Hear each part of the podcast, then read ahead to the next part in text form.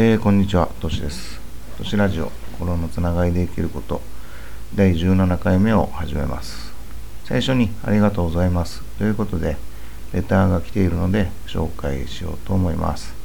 まずはリオンさん、こちらこそフォロー見つけてくださって本当にありがとうございます。一緒に楽しみましょう。こちらこそよろしくお願いします。めっちゃ棒読みだな。こじらせしくじり FM さん、えー、諸事情があるということで、なるほどです。いつまでもお待ちしてます。では、今日のテーマ、受け入れない男はモテない。受け入れる男は進化してモテるを始めます。今日のお話はめっちゃ男視点での話なので、男性に聞いてほしいと思うんですけど、基本的に人間関係は男性も女性もあまり意識しない方がモテますので、女性の方も参考していただけたらと思います。私たち人間の魅力は日々変化します。この前会った時とまた違う魅力があるという人は奥が深いんです。男は変化をしなくなったら進化もありません。変わらなくなった男は毎日呪文のように安定安心保証みたいな同じことを言っています。変わらないことが安心という人もいますけど昭和から平成平成から令和に時代が変わるように私は人間も時代に合わせて賢く生きていいと思うんです。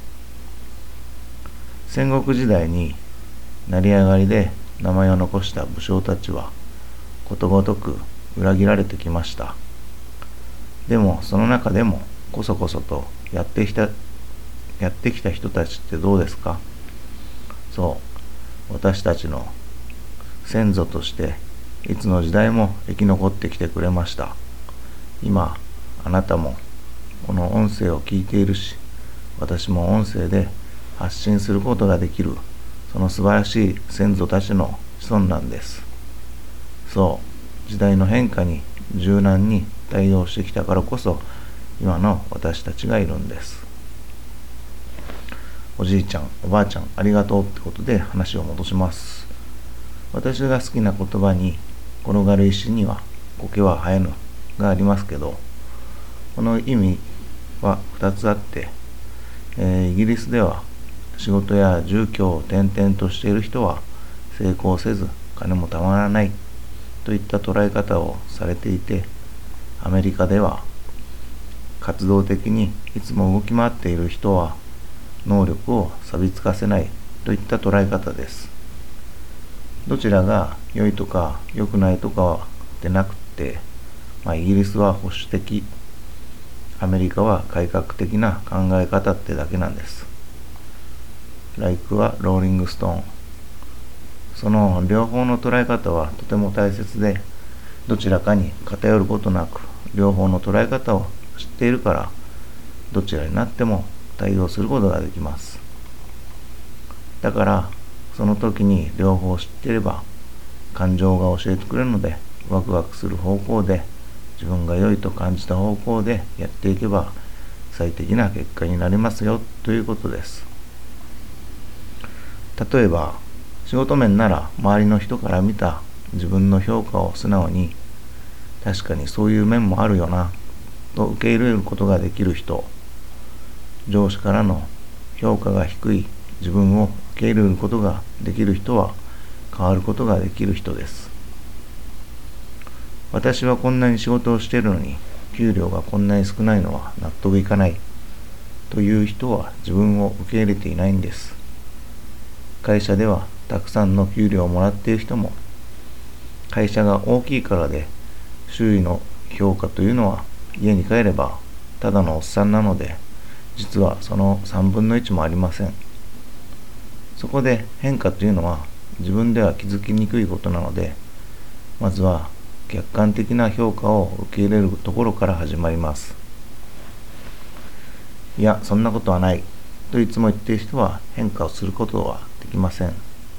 自分を正しいと感じているおっさんほど人の意見を聞きません。それはそれでいいんですけど自分視点で一つの方向でしか見れないのかそれとも他人視点も受け入れて多くの方向から見るのかでは変化のスピードは確実に変わってきます。なので一旦受け入れて自分の中で腑に落としてじゃあどうしたらいいのかっていうと今の自分は周囲にこう思われているんだって認識するだけでいいんです。認識する。周囲があなたってこうだよね。って教えてくれるんですからそれを受け入れるだけで認識できるんです。そして今できることから変えてみる。それも本当少しだけ勇気を出して今すぐって感じで。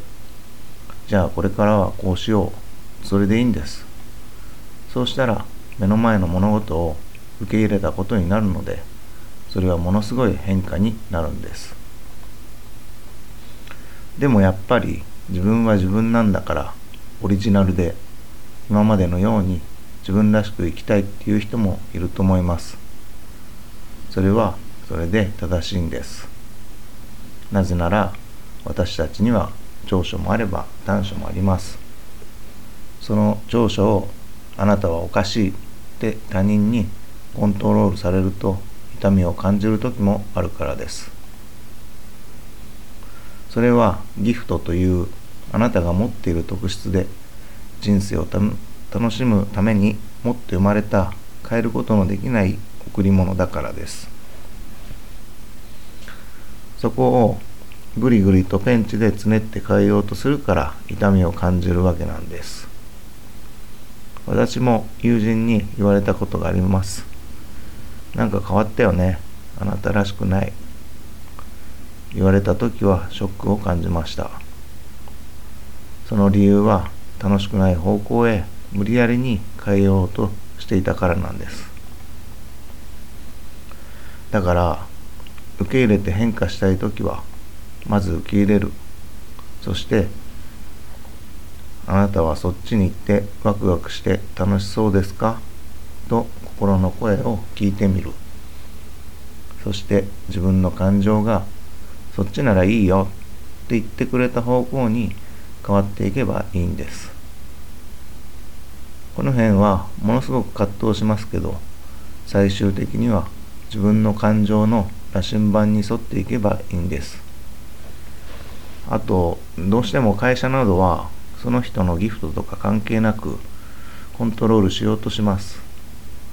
これは組織なので仕方ない部分もありますけどそれが本当に嫌と感じたら一旦距離を置いてみることもいいかもしれません。なのでまずは受け入れる。そして行動するか忘れるかを心の声で選択しそれさえも受け入れる受け入れていくことが進化して持てるということだと思います。またあなたのお役に立ってたならば大切な方に紹介してくださると嬉しいです。ご紹介の際に内容を引用されても問題ありません。そしてぜひ感想や質問をお送りください。あなたの感想をお待ちしています。都市ラジオ心のつながりで生きること第17回目、えー、終わります。